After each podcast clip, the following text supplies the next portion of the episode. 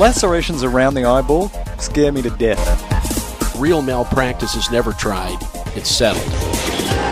These eye cases, when they're obvious, it's not a problem. It's all about the subtleties.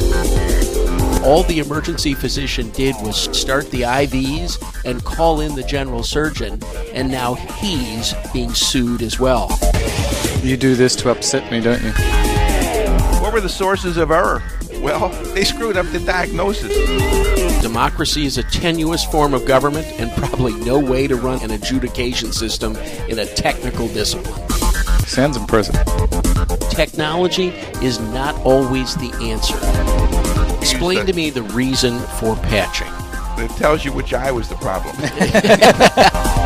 you want to know the truth? Yeah, I do. You can't handle the truth. Hello, everyone. This is Rick B. Cotter with Greg Henry and Elvis Herbert. Hello. August 11th. You can see this is the August issue, and we're running painfully late. But it is the August issue? Do not apologize. Oopsie. We get a little time off. Yeah, I think so. Okay, so we got a lot to cover this issue. We're going to start off with a paper. We're going to summarize that paper, and we're going to have commentary on that paper. This paper is entitled, it's a long title, bear with me, Epidemiologic Study of Closed Emergency Department Malpractice Claims in a National Database of Physician Malpractice Insurers.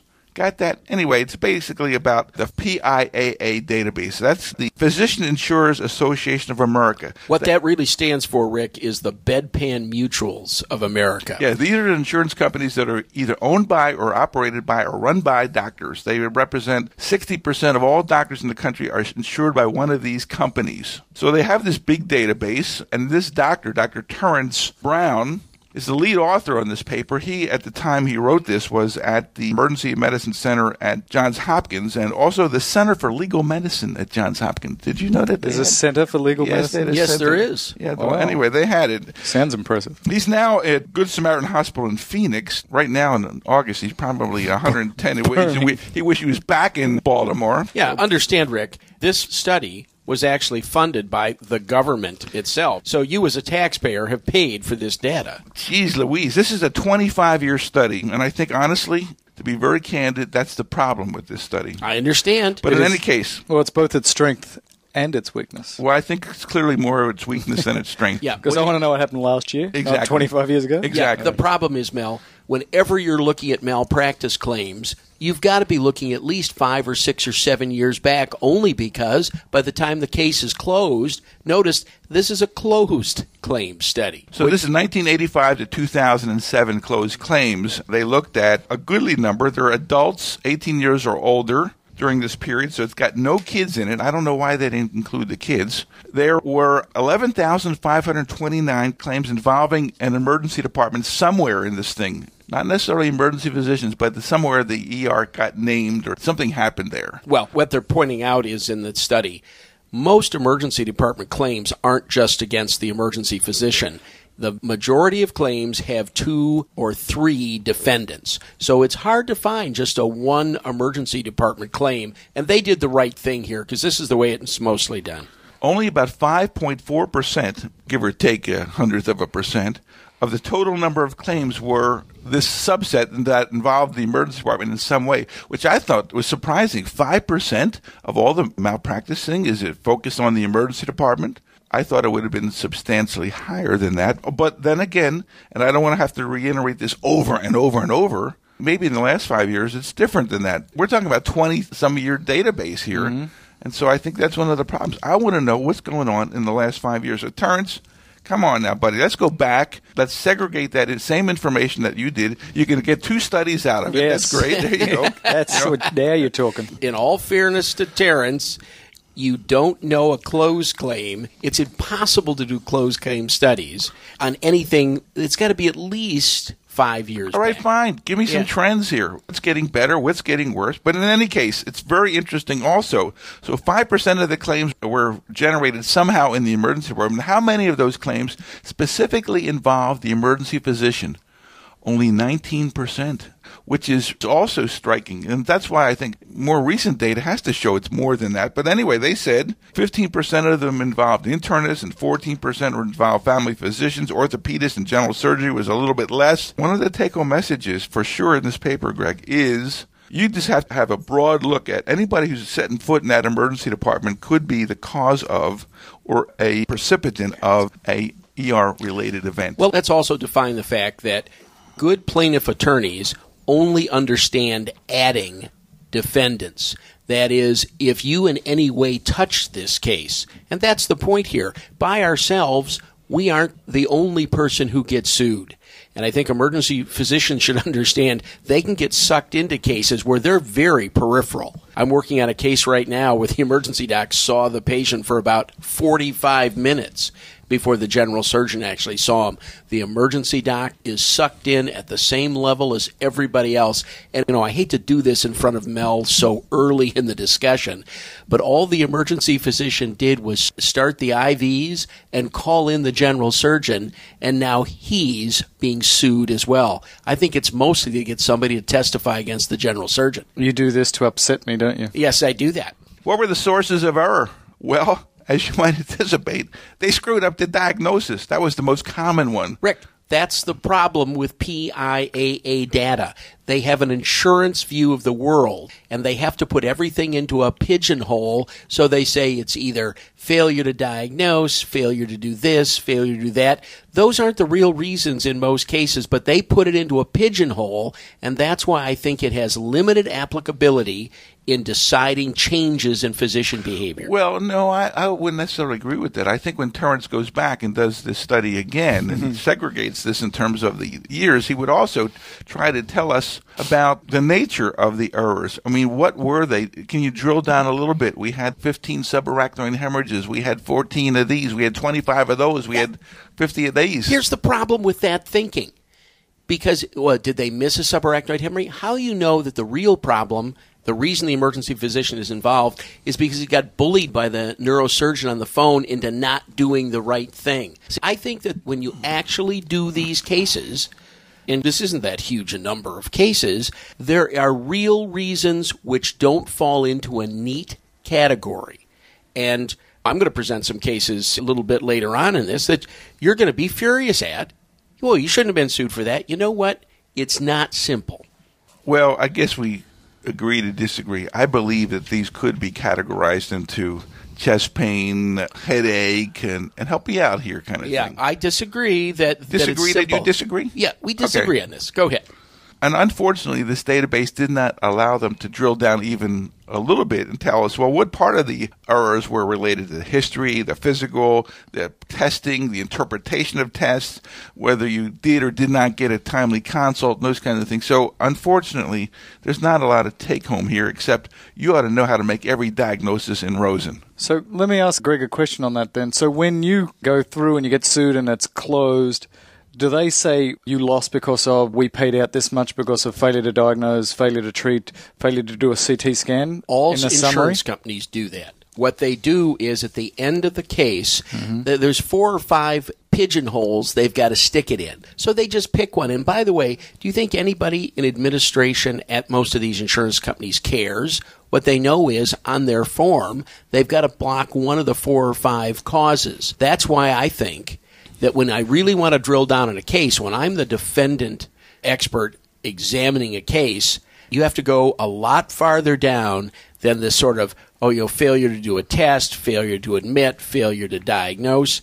That is the simplistic, that's the comic book version of what we do for a living. And don't for a minute think that that's going to change physician behavior. I agree with Rick that there are certain things you shouldn't do. And I'm going to present a couple of those cases too, but you have to look a lot deeper in a lot of these cases. Well, what this reflects to me is that these insurance companies don't really believe that your risk of malpractice suits can be reduced. Yes, I agree with that, Rick. Because if they did, they would take this data and they would data mine it to say, here's the issues, doctor. And don't just tell me it's failure to diagnose. That is, for me, absolutely worthless. Absolutely worthless. What do you say? So you go to a doc and say, diagnose it next time. that doesn't help. Do better. Yeah. Right. Exactly. One of the things I thought was interesting, though, and this has been affirmed by at least two other papers that we've done looking at this, no error was identified in about 20% of the cases, yet 4% of those cases basically had money paid out. So this, again, affirms that it's not about whether you did or did not deserve to lose. Sometimes the jury says, we got to get some money to this guy. Look at this thing. This is a mess. And so error does not necessarily have to be proven without a shadow of a doubt for you to lose a case. Rick, democracy is a tenuous form of government and probably no way to run an adjudication system in a technical discipline. Rick, I want to point out also in this paper that the PIAA database has in it 11,500 claims involving ED only. But if you look at their total book of business, they're talking about 213,000 claims. Yeah, right. That's why it's 5%. This is a big number. But it's interesting, even with that, the entire indemnity payout. And for those of you who need a reminder on this, indemnity is what we pay the plaintiff. That's, in most insurance companies, only about half of where the money goes. The money really goes in defense costs. Was about $12.5 billion on 213,000 claims. Do the math on that. What it really means is malpractice is substantial, but it's not the huge part of medicine. It's the behaviors that it causes physicians to do that's the problem. It's not just what we actually pay the plaintiff. So getting back to the fact that you don't have to prove you screwed up to have money change hands, which is clearly discouraging because, as you mentioned, this is not necessarily about truth. The other thing they pointed out is improper performance of a procedure. 1 in 6 cases, that was it. I'm surprised that it is the case, especially related to emergency department things. How many cases could be related to an improperly performed procedure? Maybe it's got something to do with, you know, you missed a tendon in a laceration or something like that. And failure to supervise or monitor was only 7% of the cases, yet I would believe, frankly, that that would be a lot higher because I can see all of these cases where there is this person's vital signs kind of deteriorating. You didn't catch it in time. Now you're playing catch-up kind of thing. Or the level of consciousness is going down. Or the vital signs of the nurse, they got another set, but they didn't tell you about it. So this idea of monitoring cases, I would have thought would be much more of an issue. But that's more vague and it's harder to pick that up. It's very simple. When you put in a chest tube and you take out their heart, or you put in a central line and you make them exsanguinate, that is pretty simple. Anybody can work out. Something bad happened and you were doing something to make that bad thing happen. I would think they get picked up easily. Yeah, and the toughest cases are those where the patient comes in extremis anyway, and no matter what you're doing, the patient is going to die. Those cases, did the placement of the chest tube, did the line actually cause the problem? Those are where the cases get much tougher.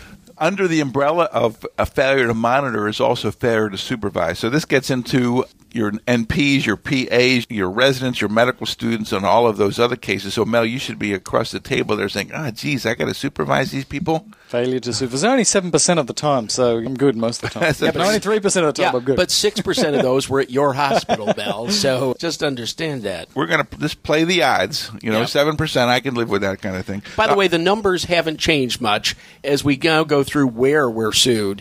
You know what? 40 years ago, we were talking about chest pain and acute MIs. Ooh, that's at the top of the list now. Yeah, it is from this 20-some-year-old database. But the fact of the matter is I want to know that in the last 5 years, MIs going up or down, or is it still a problem? Because, frankly, Mel and I had the great debate about how do you evaluate chest pain patients. And, the idea of doing one cardiac marker, I don't think people do that anymore. And I think keep people around and do serial this and serial that. I think our approach to them has changed substantially, and the ability to miss heart attacks, I think, has gone down. I think it has, too, but I don't think we can have that data until we close the claims that are out there. Chest pain, however, was the diagnosis associated with the highest death rate.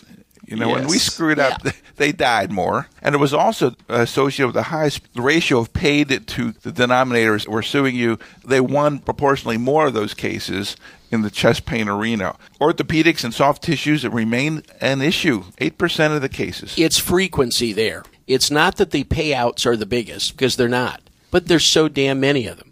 Every time there's a laceration, think infection. Every time there's an orthopedic injury. And by the way, it's X-ray negative orthopedics which is the problem. The strange Lisfranc injury, which on plain film doesn't show anything. The navicular bone, which doesn't show up on a plain x-ray. You know, when they come in with both bones of the forearm broken and going in different directions, it's never a problem.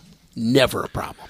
Appendicitis or other abdominal or pelvic problems was the third most common item. Right. Again, every soul is now having a CAT scan done. That was not done 25 years ago. So tell me what it is now, because we're over-testing these people, if anything. Rick, you're assuming that the doing of a CAT scan would change the liability issues, and I will absolutely fight that.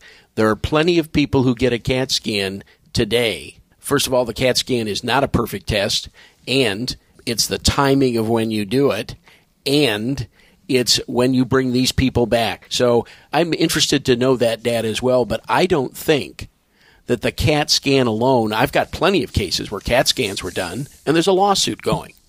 So we need to think about this a little bit. Technology is not always the answer to these problems. My only quest was, let's look at the evolution of these claims. But in any case, here's the stuff that I think is particularly cool. Of the closed claims, 1% was a jury verdict for the patient. 1%. Wow. Holy smoky, 1%. 6% were jury verdicts for the doctor. So 1 out of 7, 14%, is going to go against you. I'll take those odds most of the time. Right. So when you go to a jury, good chances are you're going to win, but they represent a tiny fraction of the claims, because 29% of the time when money changes hands is because of a settlement. Yeah, but understand, Rick, we just finished a case which we won hands down, not a penny paid to the plaintiff, $139,000 in costs. So it's not just whether you lost to a jury, it's how much money you had to spend on the trip to get there, and that's gone up. I've watched that, the evolution. Well, we have some numbers about that. Oh, yes. 64%, there was no payment. No. You should feel good about that. 2/3 of the cases, no payment. 29%, yes, they settled out of court. Those that went to court, you'll win the vast majority of those, and they were a very, very small percentage. That's right, because real malpractice is never tried. It's settled. And if you look at the numbers, this has been consistent. Less than 1 out of 10 malpractice cases is tried in front of a jury. And that's exactly what this says. What it's suggesting here is maybe 7% instead of 10%. But something like that is tried in front of the jury. Somebody else settles it in another way. And I think that's the way this thing has been for the last 25 years. How different do you think those numbers would be then? The fact that we rarely lose in front of a jury. How different would it be if the insurance companies said, no, we're going to try everyone. We're not settling ever again. Do you think just in your sort of your gestalt, would that number go way up? Would we lose a lot more in front of a jury? There's certainly that risk that goes up. And again, the insurance company is looking at the cost of the defense because, again, it's not what they pay the plaintiff. That's an element of it. But their defense costs are the real claims. Let me say that what would change this dramatically, if you had to have one thing to change the outcome, it would be that the loser has to pay the winner's expenses. That would change this thing. Almost nothing would go to trial. Real stuff would get settled. Bad stuff, they drop. Because if the plaintiff actually had to pay the physician's defense costs, it would disappear overnight. And isn't that called contingency fees or something like that? No, contingency is different. Contingency is that the plaintiff's lawyer takes a percentage of the win. And right now in the state of Ohio, for example, I was just involved in a situation in Ohio, it's 40% after expenses. So if you got a $1 million verdict and the expenses were $100,000, he gets 40% of the after expenses take. The other side of that equation is, however, poor people would never be able to sue anybody if that was the case, because they say, I'm sorry, you lost. You have to pay $100,000 because of the doctors. Well, let me give you a counter to that. I see poor people every day. It's not that poor people can't get health care. Then the lawyers could do something called pro bono care. They could actually take the cases, just like you and I do, and they could do it out of the goodness of their hearts. And the expert witnesses? They're going to also do it out of the goodness of their hearts. Well, you know, a lot of us do, Rick. Everybody I know, they're very reluctant to tell you what they charge because, frankly, the numbers are pretty aggressive. Yeah. Anyway, let's move on a little bit. Most claims do not involve trivial situations. And as a matter of fact, a third of the people died. So there's often a belief that, this is all just kind of like minor stuff and they're just trying to get a few bucks. 80% of these claims involve serious or permanent injuries, and claims that were trivial or where they focused on emotional reactions, they noted them to be settled for low dollar amounts, and they generally lose more often than the rest of the claims that are filed. So this idea of trivial lawsuits, it's hard to make the case here when they're saying 80% either died or had serious permanent injuries. Right. The high watermark of the nastiness in medical malpractice was in 1993. They had the most claims, and they had the most payouts then. And since then, things have gotten a lot better. Well, I actually was at the insurance meetings about 2 months ago, and there is no question that in more than half the states of the United States, there has been a significant decrease in the last 5 years in the number of cases that are brought forward. Those, if you look at emergency medicine cases only, if you look at the states that have shifted their, what they call the standard that you have to meet, Georgia went to essentially a willful and wanton kind of standard. Texas went to a willful and wanton standard. As soon as that happens against emergency physicians, those numbers plummet because they've got to prove to a jury, 12 people picked off the voters' rolls, that the emergency physician acted not just below the usual and customary standard, but at a level which was truly negligent, something which was almost purposeful. When that happens, cases just drop like a stone. That is nice to know. Because you always wonder with these people pushing reform, which parts of the reform actually work. That one works. That one seems to work. And what about caps on pain and suffering like we have in California? Well, there's no question that that works. What it does is it drops the total number of dollars. But that takes away the incentive of a lawyer to go after cases, I would assume. Well, to some extent, it's rats, cheese, money, lawyers. I mean, these things all sort of fit together in a nice picture. No money, no lawyers. Right. But if you look at the way the caps have gone, there's been states which have rejected the caps, right, or changed the caps. And to some extent, in my egalitarian mode, I think the caps do have a problem, because why in the world should we set an arbitrary number on some of these things? Of course, I have also this problem, which is if I only charged you $100 for the service, why can you sue me for $1 billion? Why don't we limit it to 100 times what I charged you for the service? I mean, there ought to be some relationship between the cost of the product and the liability that's going to be paid off the other end. Well, next month we're going to talk about some of the pros and cons of caps, and so we'll save that for then. Yep. Just to put this in perspective, things were going pretty good there in terms of payouts from 1993 forward. They were kind of level until 2006 and 2007. Big increase in those 2 years. For reference, the average indemnity payout, when adjusted for inflation, went from $115,000 in 1986 to $384,000 in 2007. So it went up. But in fairness, a lot of the crap cases went away. So the ones that were left to be tried, as was pointed out earlier, were those of significant damage and death cases. And a lot of the lower stuff went away. Again, when I look at the total amounts of money spent here, it's real. But at the federal government level, $12 billion isn't even a rounding error anymore for the federal government. It's not a rounding error. It's what it does to behavior of physicians, which I believe is the problem. But nobody asked me. You remember when we did the paper that was done in Health Affairs that looked at estimating the cost of malpractice in terms of physician behavior and how much it added to the bill? 2 to 10%. Yeah, it was somewhere, it was in that neighborhood. 10% would be, I think. They said 2 to 10%, and it keeps getting quoted as 2% for people who say it doesn't mean anything, and 10% for those it does. And we talked about it a lot, and I said, I think it's 50% because they're all full of it. Yeah, because they're full of it, right? But if you split the difference, basically you're talking about 6 or 7% maybe is the number. So it's not as bad as everybody's beating their chest and would like to believe, frankly. And I could buy a lot of stuff for 5% of the healthcare bill of the United States. By the way, the comment about cost to defend claims, what they're saying in this is it went from $12,600 a claim to $30,000. That has nothing to do with cases which are actually adjudicated. This is every piece of paper that comes in, including those that were misnamed. It includes those that can be processed with a letter, because if you actually look at anything that's actually started and where they start to do depositions, That number has exploded. Some of that's the cost of experts, but just paying lawyers to show up at depositions and that sort of thing, it's become ridiculous. I've been in rooms where there's 15 attorneys all being paid so much per hour to listen to the process go on. This has all gone crazy. It's a non-productive society.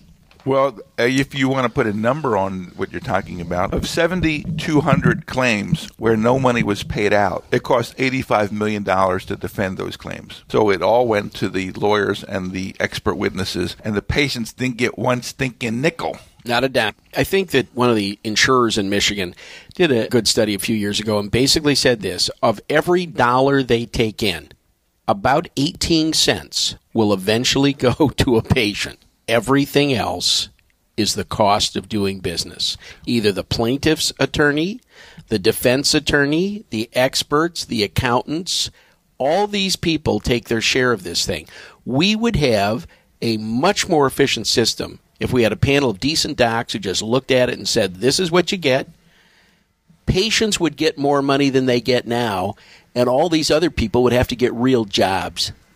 All right, let's get to the conclusion here, Doc. Are you ready? Yeah, okay. Hit me. The number of claims, which is currently about half of what they were in 1992, it's clear they're going down dramatically. And the number of paid claims has decreased over time, with the absolute number of paid claims in 2007 being the lowest since the database began in 1985. So that's the trend here.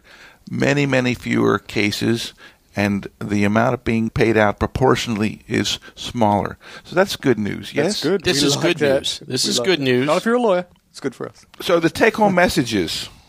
My take-home message is we would have learned a heck of a lot more from this if it had been segregated into some time frames. But the idea that you mentioned, Greg, that multiple people need to be looked at, it's not just the ER doctors, it's all of these other doctors, it's the ER processes, it's the nurses, the clerks, it's your policy procedure. All of those things are the source of this. And I think the good news is that's clear that there's a marked decrease in the number of claims and money paid out. I think the other thing that's take home from this is physicians always are very indignant about being sued. They always have the same comment that, well, I don't get a real jury of my peers. The truth of the matter is, when the emergency doctor shows up in court, they win 6 out of 7 times. The decision goes for the doc. I think most people in the country would like to think that the doc tried. And most people understand that everybody's going to die and there's going to be no guarantees in the outcome. And so this ought to be just a little bit reassuring to our colleagues that the system, as bad as it is, you know, I would prefer a New Zealand type system of resolving these claims. But you know what? We don't do a bad job. And if you put together a good team with good attorneys and good experts, your chances of prevailing are quite good. Yeah, it makes me feel better looking at these numbers. It's definitely in our favor. But there's still the psychological problem of if you're named, you've lost thing. That's always right. One. But the number of times we're getting named is going down, so I feel better about it. Yep. It's getting safer out there, ladies and gentlemen. It's getting safer. I think it's because the old guys are retiring. So. What? And the young guys that order every test known to man are out there. Yeah. Okay. Yeah.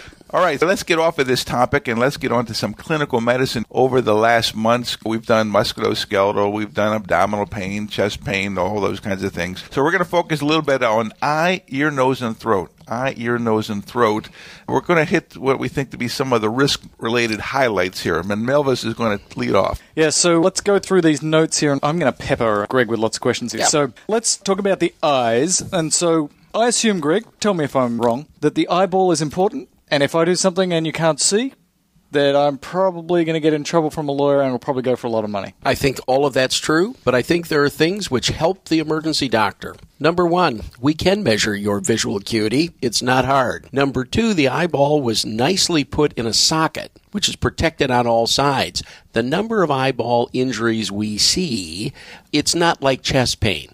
If you looked at the number of cases you saw this week, serious eye injuries versus the number of patients with chest pain, it's low. But it's not just injuries. We're talking about my eye's irritated. I think I got something in my eye. But the majority of those, it's like children with coughs and runny noses. Could there be an early meningitis in there? Yes, but you know what? The total number is relatively small. Here's the other thing. most emergency doctors, when they have an eye problem of significance, know when to get help. They know when to call Opthe.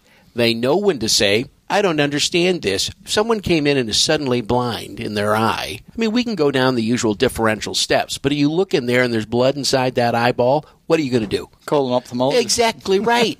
We're not the ones who get sued on most of those cases. Now, let me just tell you about a case I had a few years ago. This is the kind of you get sued for. A guy is at home working in his garage, a home handyman. He's been heating up a muffler, and he's pounding it with a steel hammer. This is not going to end well. And he comes in and says, I think I scratched my eye. Mm-hmm. And the emergency doc said, yeah, there's a scratch on that eye. And, of course, what happened, Bill? Half the muffler is in the back of his eye. Well, it's not half the muffler, but it's enough that when I hear the term hammer pounding steel, sudden eye pain, to me, that's an automatic. It's an automatic. I wouldn't, depending on my examination, take my examination. I'd shoot the damn film and see if I could find that speck. The other thing is, when you put the dye in and there's fluid running, as far as I'm concerned, they're going to the university to have one of the ophthalmologists take a look. It's because basically on those kinds of issues, we've become casual on belly pain and chest pain. We're really not as casual about penetrating eye stuff. And if I look at my 2,000 cases over my career, I've got like 3 eye cases. Well, you know, I don't have 2,000 cases, but I have 2 eye cases. So you just happen to be fortunate. And I think that these eye cases, when they're obvious, it's not a problem. It's all about the subtleties. And you need to know the biz-buzz of hammering, grinding, and intraocular foreign bodies. If you don't know that biz-buzz, then you're going to miss this case, and you may get unlucky, and you're going to have that Midas muffler in the guy's eyeball that is going to cause a problem. I think that philosophically, in these gray zone cases where you feel uncomfortable, we should have a low threshold for calling ophthalmology because you only got 2 eyes. It's kind of considered a big deal, and I have no sympathy for these guys because they don't work nights and they make lots of money, and I think that doctors really should not feel bad in calling these people when they don't feel comfortable with the case. Let's give the listeners a rule. My rule is that when the one-eyed patient comes in, they've lost their vision from some other reason, and they've got any discussion about the good eye, just call ophthalmology. Just to discuss the case. It's like there's no 15-year-old boy with a pain in his testicle that I don't call urology on. I'm just going to run by the findings and talk about it. Why? Because the story is so suggestive. I want to talk about this issue. Again, one-eyed people, of course the great Roman phrase is, the one-eyed man is king in the land of the blind. But for most of us, one eye is really important. So first point would be, if we've got any question, we'll call the ophthalmologist. So let's talk about chemical injuries, and we'll talk about a couple of other things here as well. But in chemical injuries, somebody comes in, they splash some alkali in their eye, their acid in their eye.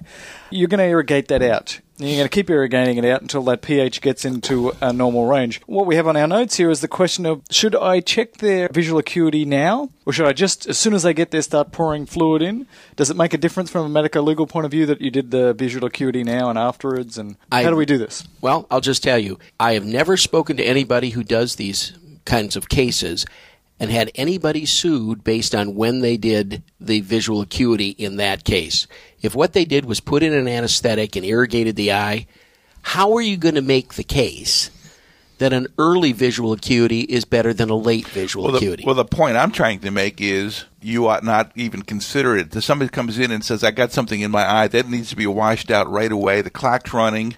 They might have done something at home, but I think that in terms of what you're expected to do, you're expected to treat it and not delay. And so you put the guy in front of the eye chart, can you read the big E dot? You know, that's ridiculous. It's a total waste of time. And to the extent that that has the potential to harm this patient, I think that you ought not do it.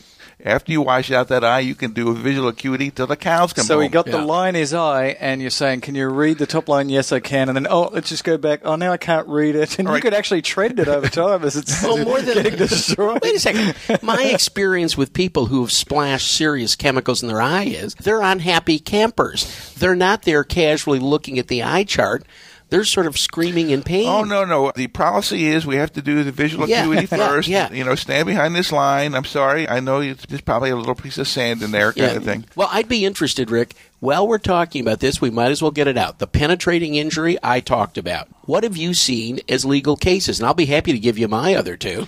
Well, I'll match you, but I always list them as they came up, actually. All right. We're not exactly quite there yet. So irrigate these eyes out with these chemical splashes. Do it fast, do it often, do it copious. Normal saline versus tap water, I don't think there's any difference between those two. And particularly for the alkali ones, you want to keep checking that pH until you get it into a normal range and then check it again and lift their lid up and get that crap from underneath their lid. By the way, the pH checking, I think, is probably a little overdone. Just run a lot of water in, and I guess I've never seen it that after 2 liters the pH is abnormal. Maybe you have. I haven't. Well, the bigger problem I find is that people irrigate the eye, but they don't invert the lid and double invert the lid, and there's a piece of chunk of that lye and stuff that's up there. You got to get in there and irrigate that all out. But that's part of the deal. Somebody who irrigates has to understand you can roll that lid, get under there, but I don't think checking the pH is, I just don't think it makes any difference. After I've all done it and I go, and the pH is normal. Yeah, I want to see the paper on that. I just want to see the literature. Yeah, probably doesn't. It just makes me feel better. Yeah, I would agree. It is considered by many to be the thing to do, but I have never seen anything on that would suggest that really matters after you've put 2 liters or 3 liters or 4 liters. Well, that's the other problem. I haven't seen the paper that says how much to put through there if you don't do it that way. Well, it's really interesting. One of the employees who works with us, actually, who's out here temporarily, got a little peroxide in her eye from her contact lens solution or something like that. So she said she went to UCLA 2 days ago, and she said, that's a beautiful emergency department, because it's brand new and all that other jazz. Yeah, but in any case, she said, they treated me so well. They put this Morgan lens in my eye, and then they washed it out with a whole bunch of stuff kind of thing. And it's like, the fact is that she probably didn't need any of that. There's a big show about it. The damage was done the nanosecond that the stuff went in there. She washed it out at home. But then anyway, there's all of this knee-jerk stuff. Anyway, I think that it is important to initiate these washings early on. Do not delay because, the nurse has to get the visual acuity. That's ridiculous. Yep. But you do need to measure the visual acuity someplace in this person's care. If you don't, I think it's kind of viewed as sloppy care. It is sloppy care. The other thing is, if they wear lenses, we always do visual acuity with their lenses on if they brought their glasses. We don't care what their diopter change is. We want to know what their optimal vision can be. That's what we need to know. Right, exactly. Which brings up another little point there about visual acuity. I left my glasses home.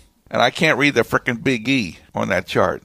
You know about the pinhole test there kind of thing where you put a pinhole? Not only that, I've written about it. Oh, really? Yes. It's in Neurologic Emergencies, a symptom-oriented approach. If you've ever done it yourself. All the time. I wear glasses, and I put a hole in the index card. A bunch of holes, yeah. And you look through that little teeny little hole, and you basically are looking at the very, very best part of your vision, and you have no diffractional issues right there. And it's like, if you break your glasses, you could just walk around with 2 cards in front of your eyes with a pinhole. Yes, you would just have no peripheral vision, though, Rick. Right, yeah. Right. I think you ought to drive like that. In fact, I think you do sometimes. You just hold up these 2 cards in front of your eyes. You don't need the glasses anymore. Yeah. It's a miracle. Yeah.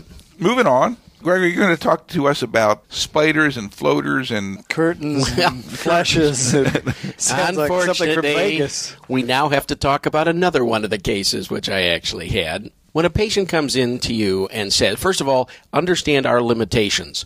Looking at the eye with the standard ophthalmoscope, even if you dilate that eye, that by a factor of 2 or 3 increases what we can see, but we never see the way an ophthalmologist does with a refractive lens, a ruby lens that can look up into the corners and the sides. I have a case where someone came in, said, Doctor, I'm 57 years of age. I do have hypertension. And by the way, I had a whole bunch of things that kind of floated by, and now it's not so bad.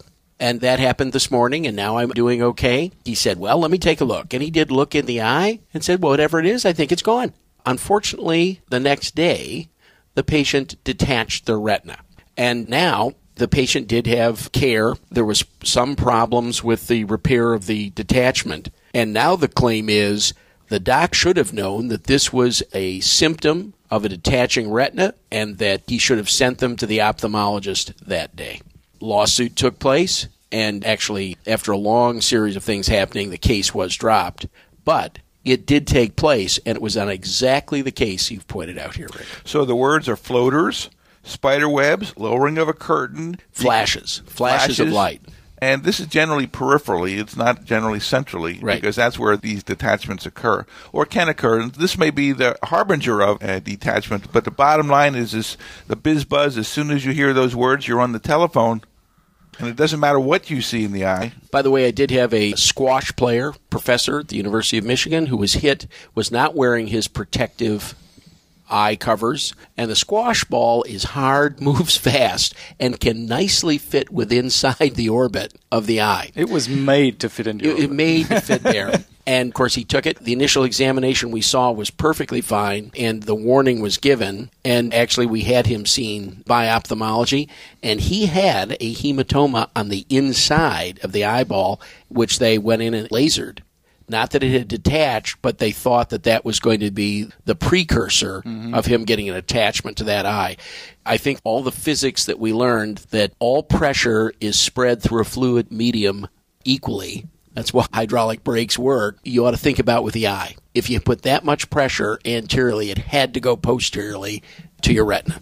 All right, moving on. I got something here about local anesthetics and using them early if you think there's a corneal problem. I don't think there's any medical legal issues there. Never seen it. Let me tell you the thing, though, that I think is probably wrong. We've talked a long time about, well, you can't let anybody take anything home. Every doctor I know who's ever had a corneal abrasion took home the medication to give himself another hit or two before the next day. I think we've overdone this, and I wouldn't give them a big bottle, but you know that they've got a 0.5 ml bottle of Elcon, which you can send home. You could send home with a patient. It gives them two more hits, and you know, you're reepithelializing that area of your eye.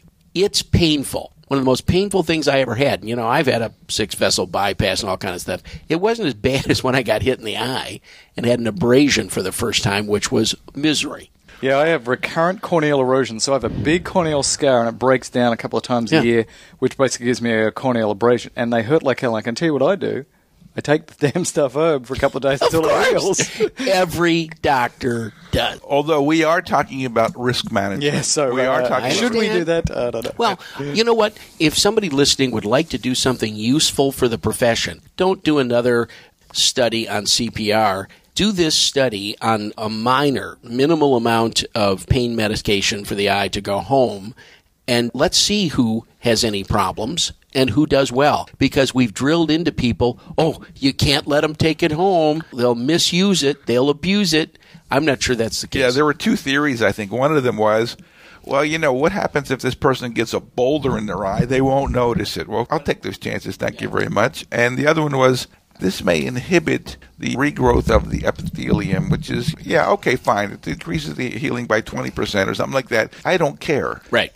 But from a risk management point of view, I think it is viewed as the standard not to do this, for better or for worse. I understand, but there's lots of things that we need to challenge simply because they're getting in the way of good care. These little 0.5 ml bottles, which gives them two more doses before they go to bed that night, I think could be very useful. Well, that brings up a tangential issue about the idea of patching. You can't put drops on if you've been patched. And have you ever seen some of the ways these people get patched? They look like they've been freaking mummified by the nurse. You know, explain to me the reason for patching. It tells you which eye was the problem. So it must have been that right one. Well, we believed that it was the right thing to do, and that it was like putting a patch over a wound. It was just seemed like the right thing to do. We thought the figure of eight dressing was the right thing to do for clavicle fractures. It was a wonderful idea destroyed by the data. Right. Don't let the facts get in the way kind of thing. But I think one of the important things is there's enough literature that says you are not negligent if you don't patch an abrasion. Right. There's some judgment about, you know, what size abrasion. That's fine. Right. But you are not required to do that. And those of you who have followed up abrasions, we followed them all up ourselves, they think the next day you're taking off that babushka that they had put on their head. And they say, oh, thank God that thing's off, doctor.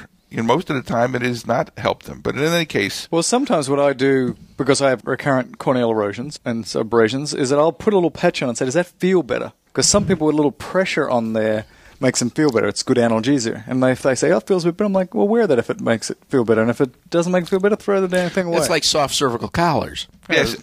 And our ER actually had a very sexy, it was a patch that was relatively firm that had a little sponge in the inside of it. Mm-hmm. And you could look don't go any farther. You look like story, like a pirate when you think they had to put that thing in. Hey, lady.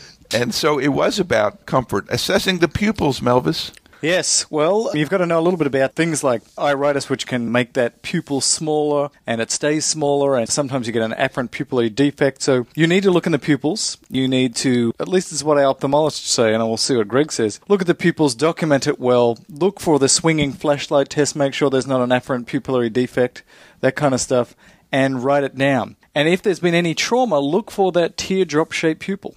Say it's round, because if it's not round and you've had a history of trauma, then there's a chance that there's a penetration into that globe. So write all these things down would be good charting and I assume good medical malpractice. Well, I can't believe that there's anyone left anymore who's practicing emergency medicine who isn't good with the slit lamp. Oh, geez, we're going to talk about that. Okay, we're going to talk about that. Oh, wait a second. I mean, to me, to practice emergency medicine, that is an absolutely necessary instrument because what you can see, if you're skilled with it, there is no iritis, really, that doesn't show up on the slit lamp. Slit lamp is a good instrument. By the way, under the slit lamp, you can watch the pupil beautifully. You can look at defects. You can watch it move. You can check a Marcus Gunn response. And actually, when I have very darkly pigmented patients, it can be harder to look at the pupil. And I think the slit lamp, dark room slit lamp, is the way to go if you really want to pick up subtle disease. So if the pupil's too small, think iritis. If the pupil is too big and a little steamy, think acute angle glaucoma. If it's teardrop-shaped, think there's a penetration, and you should do these sort of swinging flashlight tests and show that they've got a good normal response to direct and indirect light. You know, we talk about these things all the time. I just don't see them, and I'd be happy if any of the listeners have some large series. But Rick, have you ever seen anybody sued for missing acute angle glaucoma?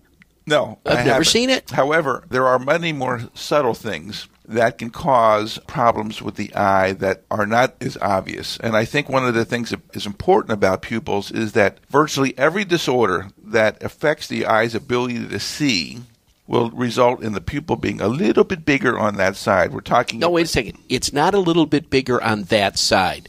The Marcus Gunn pupil response says when you shine the light in the bad eye, there's a slight dilatation of both pupils. When you go back to the good eye, they constrict. Pupils are set centrally, and I will be happy to draw out the anatomy for you, but the Marcus Gunn swinging flashlight sign is when the light is shown in the bad eye, the pupils slightly dilate. When it goes to the good eye, now the total quanta of light reaching the midbrain area is greater, and they both constrict. Well, I think that was obtusely what I was trying to get to, that physiologically, when there are some reasons for the eye not to see as well, then there's a certain increase in the amount of light that the eye wants to take in to see that from a teleological point of view. Correct. Whenever you see a clear swinging flashlight sign and no other finding, it is retrobulbar or optic neuritis. Yes, and I think that's an important distinction. Yes, it is, because the doctor sees nothing and the patient sees nothing. Right. The reason it is important to pick that up, and that may be the only finding on your exam, is that these patients probably benefit from bursts of steroids early on. By the way, in any young patient who presents with retrobulbar neuritis, they will carry the diagnosis of multiple sclerosis 80% of the time within the next 2 years. So from a medical legal point of view, you're not going to get sued because you missed MS. No. But I think it can't be just focusing narrowly on the things that are going to get you into trouble with the eye. Extraocular movements, I think this is one of the areas where there is some belief that if you have pain on moving your eyeball around, that tells you something about the eye. Would you agree with that? Absolutely. In fact, I presented a case to the residents at Stanford yesterday of a young woman with a slight proptosis, a little redness of her lids, and somebody thought she had a cellulitis of her lid. The answer is no. She had a change in visual acuity, she had pain with extraocular movement, and she had a slight proptosis. What she had was a retroorbital cellulitis. This was a 14-year-old girl, never, by the way, diagnosed previously with her diabetes. Primary doc had called her a sinusitis 2 weeks earlier. What she had was nocardia, growing in her sinuses. And interestingly enough, somebody did do a blood panel on her, and she had a 560 glucose. So is this a medical malpractice case that you were involved in? No, it was not. This was actually a case that I'd seen, and I have pictures of her because she has the nice proptosis and the pain on movement, so I use it as a teaching case. Because some people think that you can distinguish periorbital from orbital ecchymosis by this distinction of whether they have pain on moving their eye. That's not necessarily true. Yes, and that is a very dangerous assumption. Absolutely. Because, yes, if you have pain when you move your eyeball right or left or up or down, that is a problem. But that does not mean that the pathology is distinguishable from the periorbital versus the orbital. And so there needs to be a low threshold for imaging these people. They get CTs to see if there's anything behind their eyeball that could be causing this problem. Right. Right. Yeah, maybe we didn't state it explicitly. Yeah, we were taught periorbital in front of the septum. It's in the front part of the eye. It doesn't hurt when you move, and you just give them antibiotics and follow them up the next day. Exactly. Or 2 days later, or a week later. Whereas if it's posterior, it's a four-alarm fire, and that infection's going to kill their eye. But there was a paper in the abstracts that you did, actually, a number of years ago that said that don't believe your clinical exam so much. When it all looks like it's periorbital, it probably is. But if you've got any question, image away, baby. Right. Well, but the other thing is here, understand, do the correct exam. If there's a difference in the vision of the two eyes, okay, I don't even care much what I'm finding. Well, there doesn't have to be, and that's one of the issues. Of course it doesn't have to be. But the case that I saw, which is a real case, is somebody who went to an urgent care clinic, and they had a little puffiness of their lids kind of thing, and the antibiotics were given, but it was clear that there was a distinction between what the doctor documented and what the clerk who saw the person when they walked in the door said to the patient. Like, the clerk said, "What the heck happened to you?" It was obvious, and yet the doctor wrote this very self-serving note that it's not really any big deal. Turns out to be a orbital cellulitis, which went into a sinusitis. What is that sinus back there, Greg? The superior sagittal sinus? No, it was the one that right in the center of your brain. Right. That one. Yeah. Went into that infection and obstruction of the sinus, and bottom line is this person had a horrible outcome. Cavernous sinus. Thank you. Cavernous sinus thrombosis, which resulted from the failure to diagnose this orbital cellulitis, and the outcome was atrocious. Right. I'm willing to bet, again, being a physical exam guy, proper examination would have shown she didn't have a puffy lid. What she probably had was a mild proptosis, which is pushing her eye forward, and that if he had her follow the finger, she would have had irritation on that. And it's unlikely, I don't know, did his chart reflect that he checked visual acuities in both eyes? I don't think visual acuity was checked, and there was clearly no mention in the notes of pain on eyeball movement. Right. But in any case, they do occur. This had a horrible outcome. The doctors lost. Were you the expert on this case? Well, they settled because it was not going well. Yes. Well, I will say this. I have never seen that particular case, but as you tell me the case, most of what we do is blocking and tackling. I was taught here are the 7 parts of the eye exam. If there's an eye complaint, you just kind of do those. And I don't know why you wouldn't. I'm moving on. Actually, one of the things that is noted is in cavernous sinus thrombosis, which can be a result of any of these facial infections going into the center of your brain to the cavernous sinus. Yeah. You get that sinus in thrombosed and it's infected, and the patients are usually really quite sick. But there is this issue about nerves that run near there that go have long tracts in the brain, and that there is a nerve that tends to be compromised more so than the others, and it's the lateral rectus, the sixth nerve. Sixth cranial nerve is that nerve has the longest intercranial course of any nerve. There you go. So it has more opportunities if you compromise it somewhere, so that basically you cannot look laterally, and the right eye can't look laterally, and the left eye can't look laterally. No. What really happens is you most often starts with a unilateral, and so they cannot bury the pupil of their eye over in the corner. They bring it over and it won't go. You should have been there yesterday, Rick. We presented all eye cases at Stanford for the residents, and that was one of the cases. It was an onset of a sixth nerve palsy, and here's kind of the rule as far as I'm concerned. New sixth nerve palsy, 15% of the time it may actually be touching or pushing the nerve. 85% of the time it's a false localizing sign. The patient in that case had a sphenoid ringe meningioma, and it was in a relatively young person who, when that was removed, benign tumor, except it can crush your brain, they had it removed and had a return to normal vision and normal eye movements. And I've always assumed that it's more important to ask about diplopia than it is to be tracking their movements. You should do both and should document both, but the diplopia is the more sensitive sign than you looking at their eye and saying, I don't know if that's quite tracking right. They'll tell you, they'll go, I can't see. Yeah, roughly. But you got to do it in a dark room with a pen, and you go to the 6 cardinal positions of gaze, and by plotting that out, you know exactly which nerve is involved. But statistically, you made the key point, I think. It's this, look for number one, 6th nerve. 6th nerve, absolutely.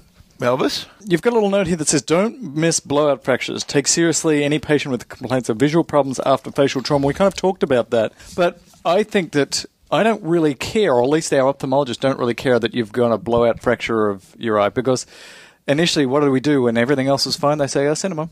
We'll follow them up. Right. Once the edema and everything's gone down, a lot of time they need no correction. I think it is much more important that it is a marker of a lot of force. So you better look at the eyeball extra for what's happening inside the eyeball, not that you've blown out your inferior wall. It's not just the eyeball. If you've been in a car and you have a blowout fracture, there's been a lot of trauma put to the rest of the body. I mean, it's always visually interesting when they come in and you're drawn to that. But as far as I'm concerned, a blowout fracture is pretty significant trauma to the head and neck region. Well, you got to take a look. My second case, doctor. Here we go. Here's my second case. Mr. Smarty Pants. Yeah. So here is a physician skiing down Mammoth Mountain, basically, and she falls. And she dislocates her shoulder. And she's taken to the local little clinic there, and they pull the T-sheet for dislocated shoulder, and they note her axillary nerve is intact and do a wonderful job putting back her shoulder. So the focus was on the obvious injury, but they didn't really pay much attention to the fact that she had a little teeny-weeny bloody nose, and she also complained a little bit about slight blurred vision, but it was just transient. The diagnosis that they missed was a blowout fracture. And the fact is, you are right, Mel, that if you basically go to the ophthalmologist early on, you might get away with it. But this was a very subtle blowout fracture. There was a delay in getting to the ophthalmologist. And by the time she ultimately got to the ophthalmologist, she said, this is too scarred down. We really can't do much about this. And she had a permanent problem with her ability to move that eye. So what happened was she had a blowout inferiorly. That's where they are. Where the muscle got entrapped in the sinus. Just a basically. Little bit. Just That's a right. little bit. But the doctor was distracted with the obvious injury. You got a dislocated shoulder. And the T-sheet kind of focused on dislocated shoulder. So there is no paper to write about. Oh, by the way, they have this other complaint, which was not adequately evaluated. Yeah. And there's no sympathy. Sued. There's no sympathy out there. For don't ever try to defend yourself by saying, I took the wrong template out of the sheet. By the way, that's sort of disappearing, and now what we've got is these things that are pre-done histories and physicals on complaints, which was a discussion yesterday with the residents, and I asked, does this come out? Yeah, one of those was I always asked, you write down PERRLA, with accommodation. And of course, one of the first years said, yeah, no, that's on my thing. I said, do you actually do that? And he was stopped dead in his tracks. Do what? Dead, yeah, check accommodation. Then I said, explain it to me.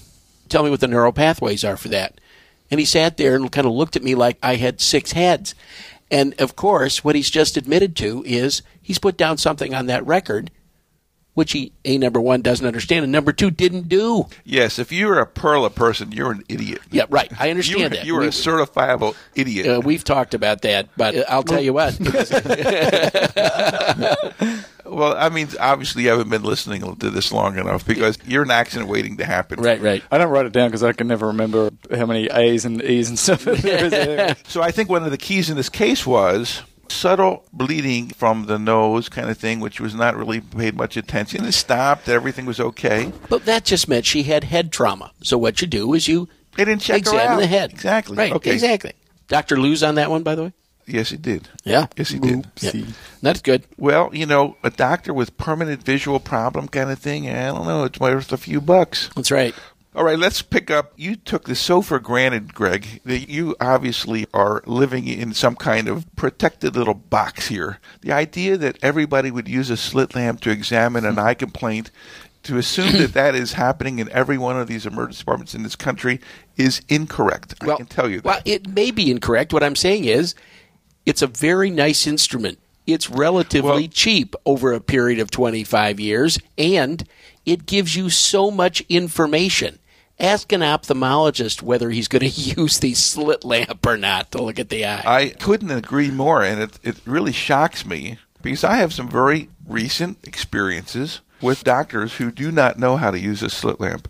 They were older. They didn't really learn it about it in the residency kind of thing. They didn't necessarily take a residency, or it was too much of a hassle to do it. And I agree with you so much that you learn when you're done with the slit lamp exam, you know the diagnosis. Right. There's nobody who's leaving there with something that says, well, I'm not exactly quite sure kind of thing. You know the diagnosis. You saw the cells in flare kind of thing. Or you've seen the herpes, all that sort of thing. Or you see the microhyphema. You see it all kind of thing. Right. Now, I don't want to get into standard of care issues because I don't believe that use of a slit lamp is the standard of care.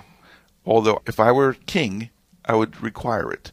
Every doctor should know how to use a slit lamp because it gives you doctor who looks at what we look at. I don't really care if gynecologists know how to use a slit lamp. It gives you so much more confidence once you've done that. And the other thing is you can do the applanation tonometry. You'll know the pressure without screwing around with the Shiats thing, which went out with the Stone Age kind of thing. I don't care. If they use the Shiats and know how to do it, that's okay with me. We have a little box with all these rusty little weights kind of thing. Yeah, yeah. And the tonopan, nobody knows how to work that thing, and the battery's always dead in that thing. But in any case, it's a beautiful skill to have, and it's not that hard. Right. And it's like, I can't understand why you would not use it on every case. And that fulfills Greg Henry's rule of, it's part of the show. You can put on such a good show with that machine. There's lights and sirens, and you're going back and forth. There's blue lights. There's green lights. So cool. And more than that, you get to put dye in their eye, and it's wonderful. How can you beat that thing? This is my plea. Learn to use that little sucker. It's kind of like, for the old guys who may not use it, have used it, it's almost like ultrasound. You need to have a few little lessons. Once you've had those lessons kind of thing, you can learn on subsequent cases and get more and more confident. You need to know what cells in flare look like. You need to know what's that keratitis from welding. Right, right. You need to know what that sandpapery little blast is. But then it's so cool. You know, the guys at the beach. Have you ever seen any of these guys who come from the beach and their eyes are all red and they think they had sand in it? Solar keratitis. Exactly, right? Exactly. You've made the diagnosis. It's not, well, you may have had something in your eye, it went away kind of thing. It's all crap. Yeah. All right, so moving on. And on the Jersey Shore, that could be like an episode. Hey, what you got? The other thing is that I have seen personally cases that come back the next day where there's a foreign body under the lid. It was a very straightforward foreign body. And I wondered whether that doctor really, really everted that lie, or did he just kind of fart around with that little wet Q-tip? You need to evert that lid. I've never seen the case, but I know it could happen. I took care of a child one time that had been getting drops from the pediatrician for a week for his iritis or his conjunctivitis. And all I did was invert the lid, and there was a cockle burr stuck underneath there that kept lacerating that kid. And the reason I picked it up was put one drop of stain in, had mother hold him up, looked at him under the slit lamp for 30 seconds, and you could see the lines. The ice rink sign. yeah. And just what's that called? It's called the ice rink sign. It looked like the cuts in an ice rink. Yeah, right. Exactly. Every time they go like this, It goes ka-kling, ka-kling. Yes, right. Yeah, and when you use your slit lamp and you put the fluorescein in and you see these vertical scratches, it says there may be still something under the lid, or there was something under the lid. Right. So you look carefully. You've got your moistened opthetic Q-tip kind of thing, and when you I think the parents and everybody thinks that's a great show. I'm cleaning the lid, Mom. Yep. And I don't actually like to remove a foreign body because, you know, I'm in an industrial area where we had a lot of guys who did grinding on parts in the old days when there were still jobs in Michigan. And I would remove those under the slit lamp. You could see everything. You stayed above Bruch's membrane. And if you've got, let's say, the rust ring in there to remove, I just think the slit lamp just makes it just as easy as can be. Can you imagine trying to remove a rust ring without a slit lamp? I don't know. That's impossible. Yeah, it is. It's virtually hard to do it with this. Yeah. So if there's anybody listening to this program who doesn't use a slit lamp, I'm sure you're about to resign as one of the people listening to us. You're going to cancel your subscription. Yeah, right. And you know what? What you probably ought to cancel is your medical license. No, actually, it will change your life in terms of your management of ophthalmologic cases. If you don't know how to use a slit lamp when you learn. And also just that flipping of the eyelid. If you don't know how to do that, then go on to YouTube, or there's a whole bunch of places you can learn how to do this. It is incredibly simple. And it's That's just what you use a Q-tip for. How many thousands of those things have you pulled out? And I pull them out before the kid gets the ear. you know, just at home, and it's one of the simplest things you could do. Flip the eyelid, take out, and you're thinking you're going to find an elephant because the person says, I swear it's the size of a planet, and it's a tiny little black thing, and you take it out, and they're like, oh, you're the greatest person ever. Yeah, it is so rewarding to do that kind of thing. Here's your problem. And it's then like a nursemaid's elbow. Of course, you always show them the Q-tip with that little black thing on there and say, there's the problem. Mm-hmm. Oh, thank you, doctor. Do you have a private practice? Yeah, right. You've just hit it out of the park. Yeah. We talked about the other thing. Aren't you the guy, by the way, who keeps Q-tips with a foreign body on it just in case you don't find one, Rick? Yeah. Okay. It's a good idea. We talked about this thing, which I think we should just say again. If there's any evidence, any suggestion on the history or physical exam that there's a potential for intraocular foreign bodies, I think the standard now is the CT scan them. Yep. I shouldn't say the standard. I think it's a very good idea to CT scan them because CT really picks it up well. You've got to tell the radiologist, this is what I'm looking for, so they make the cuts the right size. But if you don't see it on x-ray and you're still really worried... Frankly, I wouldn't even bother with it. If you x-ray and it shows up, well, great, you know. But if it doesn't show up, the risks are too high here. The other thing is, we mentioned the rust ring on the cornea. Somebody has to get that rust ring out. It doesn't need to be the ER doctor. If they don't feel comfortable with that, somebody needs to take it off, send them to somebody. Yeah, and by the way, the second day it comes off easier because there's mild edema that comes into the cornea, almost lifting that foreign body off, or that rust, which is retained in there, off. A couple more things about corneas. So that rust ring, and the key thing with the rust ring is if you don't know how to take it off, you can have somebody take it off the next day or the day after, but you don't want to miss it because that can set up an iritis just in itself. Right. And it can produce permanent staining of the cornea. So you want to get it. You don't necessarily have to do it tonight, but make sure they get followed up. Right. Remember contact lenses. So contact lens wearers that have red eyes can get Pseudomonas keratitis, and that's a big deal. So you've got to make sure that you ask, do you wear contact lenses? And you've got to make sure you get the contact lens out, and if they've got a big red eye, particularly a unilateral red eye with a contact lens, you've got to, I think, just treat them for Pseudomonas keratitis. You can do your swabs and everything and make sure they get followed up because it's a pretty big deal and it's quite invasive. And if you're like me, and I wear contact lenses a lot of time, people with contact lenses after they've had them for a while, they're disgusting. They drop them on the floor, they drop them in cow poop, they lick them and they stick them back in their eye. So it's a real disease. I haven't seen, I got to tell you though, many cases, true cases of Pseudomonas keratitis, but it's a big deal and you don't want to miss it. See, I'm aware that all these things can happen, but remembering this is Risk Management Monthly, I'm not sure I've ever seen or heard of a lawsuit against an emergency doc. Again, now that we're all skilled with slit lamps, you can usually find the lost contact lens without much problem, and they're grateful for it. But I agree with you that the Pseudomonas question is a real one, and that's why as you're selecting the antibiotic ointment or drop of choice, select correctly. Well, the other thing, too, is it is commonly said that these eye problems should not be patched. Yeah, if you suspect a bacterial cause, you don't patch it because then the bacteria like to be in the dark and it's nice and warm and they replicate faster and they eat your head alive. Yes, now I don't know whether... I'm not sure if that's true. Yeah, it's one of those things where it's the common practice that you not patch these, and if there's a bad outcome, maybe they said, well, doctor, you patched the eye, don't you know about this kind of thing? I don't know whether you're going to go to jail for that or not. Yep. And we tend to have this routine, but to me it hasn't been routine in 15 years, where if you've got a corneal abrasion, a little scratch, that we give these people antibiotics so it doesn't get infected. There's no evidence that that's true. A lot of ophthalmologists will do it because they say, oh, it's not about reducing infection, but the oil emollient that a lot of those antibiotics in just makes people feel better as they're blinking. So that's the reason they give it, although I'm sure in the back of their mind they're hoping it reduces infection. But these rarely ever get infected. But supposedly they can produce tetanus. There are case reports of people getting tetanus, and the only injury that they've been able to find in these people is a corneal abrasion laceration. That's a very good point, Melvis, that they have been associated with it. You wouldn't think it is a tetanus-prone wound.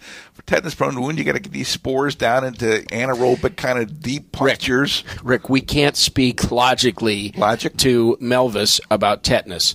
I think there are about 50 cases reported in the United States a year. 25 of them are at your hospital. Yep.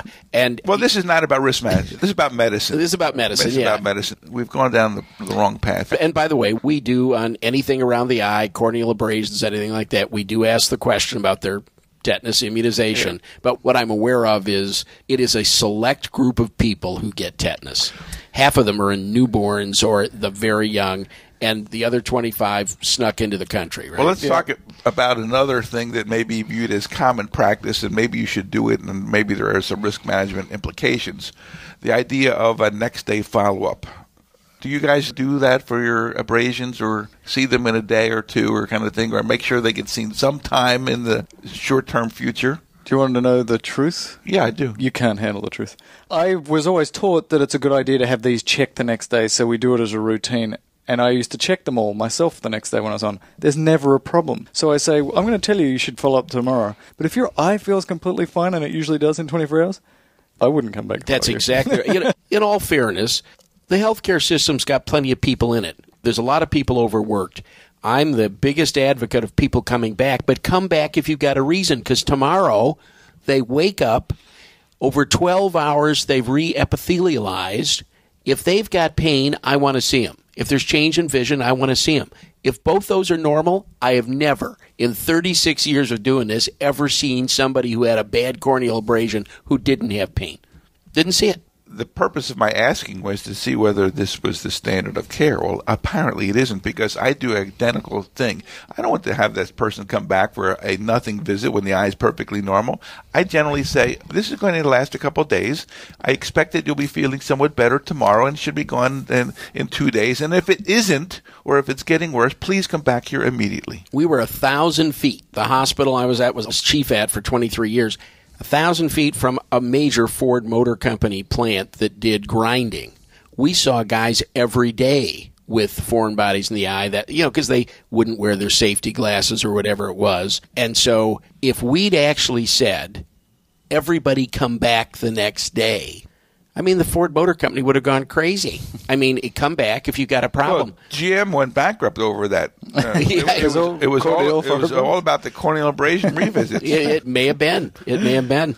God. So we should talk a little bit about lacerations, too. So lacerations around the eyeball scare me to death. I will sew you up your laceration almost in any other part of your body, but around the eyeball, I worry, and I worry for a couple of reasons. One, if it's a lid margin, if you don't get that lid margin right back perfectly, then they're always going to look funny, because we're used to looking at people's eyes, and it can produce pain, and it's just lid margin, got to have it perfectly aligned with suture that I can't see anymore. Well, you're right. It's 6-0 nylon suture, something that they're going to use, but the other thing is there are only two things that your eye tracks to on the face.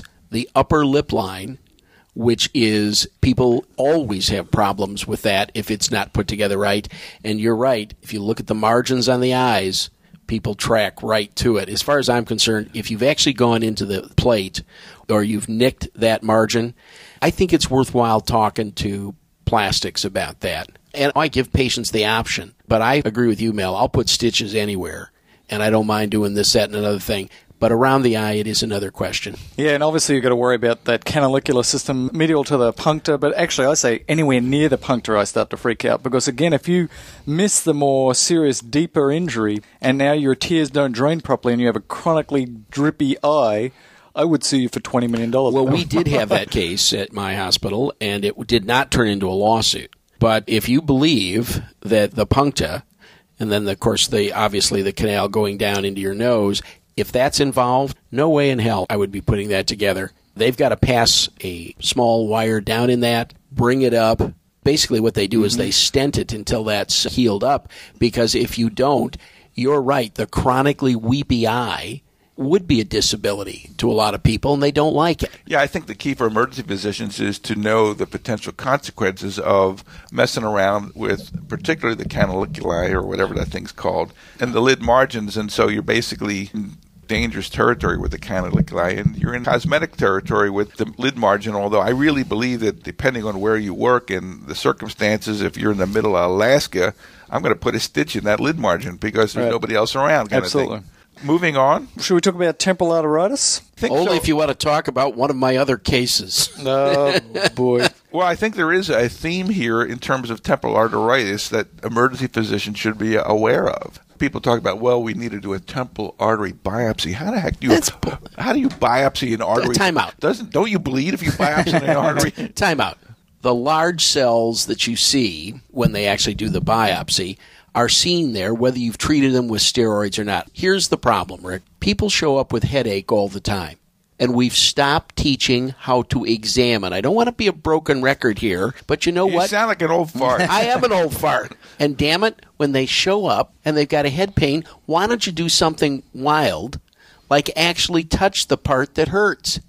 I mean, I've picked up people who had tooth abscesses. I've picked up people who have this and that. And we had this case. A gentleman comes in, 72 years of age, tenderness, headache. More than that, first-time headaches in a 72-year-old. Something wrong. It's just wrong. I don't care what you want to call it. He's got something real. And, of course, if somebody gets a CT scan, it's what? Normal. Oh, of course. He's fine. Does anybody actually touch anything on his head? We don't know that, because when you look at the chart, there's no evidence. And the nurse's note says right side of head near eyebrow. That's what it says. He's got a sudden headache. By the way, he had no visual problem at that time. He did 2 days later, and now he's blind in that eye. And if you don't think the family wasn't unhappy about that, they were livid. Yeah, we went to the ER, and they didn't do nothing. Right. Well, the important thing is we're trying to stop them from losing their vision. So if they've already got lost vision, it doesn't take a brain surgeon to work out there's something wrong. So the red flags, the kind of things we're looking for is, do they have on history things like jaw claudication and proximal myopathy and these things that can go with this disorder? Does it hurt over the artery when you roll it? Does it hurt right there? Sometimes, if you're lucky, it's even warm and it's even a little bit red, but that's not my experience. I haven't diagnosed a lot of these, but my experience is mostly it's just kind of tender over there and they've got these other symptoms that there's something. None of us diagnose a lot of these. But the other thing is, it's very rare when they come in and say, it hurts right here, particularly when I touch it. You know what? Pay attention to that. The other thing is, I've never seen this in a person under, maybe it happens in people under 60 or so, but these tend to be older people. And this particular patient had no history of headache, and now he comes in and says, this hurts. Well, Gregory, the paper said failure to diagnose is the most common cause of a malpractice suit. If you're not aware of this entity, if you've heard about it but never seen it, you will miss this diagnosis. And it's not a big deal if there wasn't these consequences in that with this disorder, the blindness can come at any time. At any time. So the idea is, well, at the time I saw him, he didn't have any problem with the vision. They had a headache. This thing was a little tender. They're supposed to be started on steroids. My understanding is immediately, because there's not a sliding deterioration. It could be sudden. So the idea here is, and I think that there is some element of liability, Doc, did you start them on steroids? And no, I didn't. I told them to go to their family doctor for follow-up in 3 days. And next thing you know. Greg made the other important point about diagnosis. Usually, you get an ESR, and usually, classically, it's really incredibly high. It's over 100, but it doesn't have to be. You can start them on the steroids today. It doesn't affect the biopsy results for days. It doesn't affect the biopsy at all. So just start them today and let them work it out. The other thing is, you don't know quite who to call on this. I mean, basically, I send them to the neurologist to follow this. An ophthalmologist really doesn't need to look at this kind of case. It's not what they do. But once you've got the big picture here, it's very simple. Even if you don't know about the disease, what you know is I've got point tenderness on the head. That means you examine the patient. Yes, but that's what you need to do. Here's the issue. Yes, exactly. Most people will not even know they have point tenderness because you haven't thought of the diagnosis. If you haven't thought of the diagnosis, you haven't found the temporal artery. It's a whole spiral here of out of sight, out of mind. I didn't even think to do it. I missed it. Sorry. The eye cannot see what the mind does not know, something like that. So no. Headache, old person, it's on one of the 7 bad causes of headache. Yeah. Feel, look, ask. Tenderness, jaw claudication, this kind of stuff. Alrighty, that's enough of this clinical medicine now. We've gone way too much into medicine. We don't want to talk about any more medicine. No.